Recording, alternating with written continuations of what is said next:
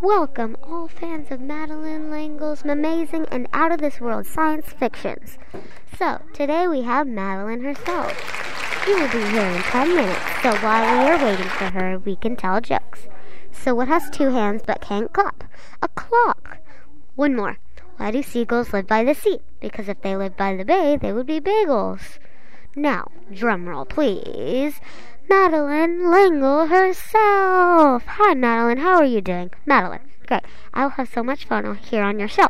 I'm so excited to talk to you about one of my many books, A Wrinkle in Time.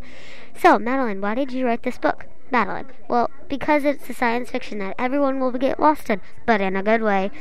Alright, now let's go to commercial. And we're back. Hello. And now Madeleine is going to be eaten by sharks. Just kidding around. But now Madeleine is going to talk more about her books. Madeleine. Well, the main character in my, the main characters in my book are Meg, Charles, and Calvin. They set off on a journey to find their missing father. But that is only one of my books, and you all know what that is. A Wrinkle in Time. Tilly, well, I really think that your books are wonderful, but I actually have only read one. So I am so sorry, folks, but that is all the time we have.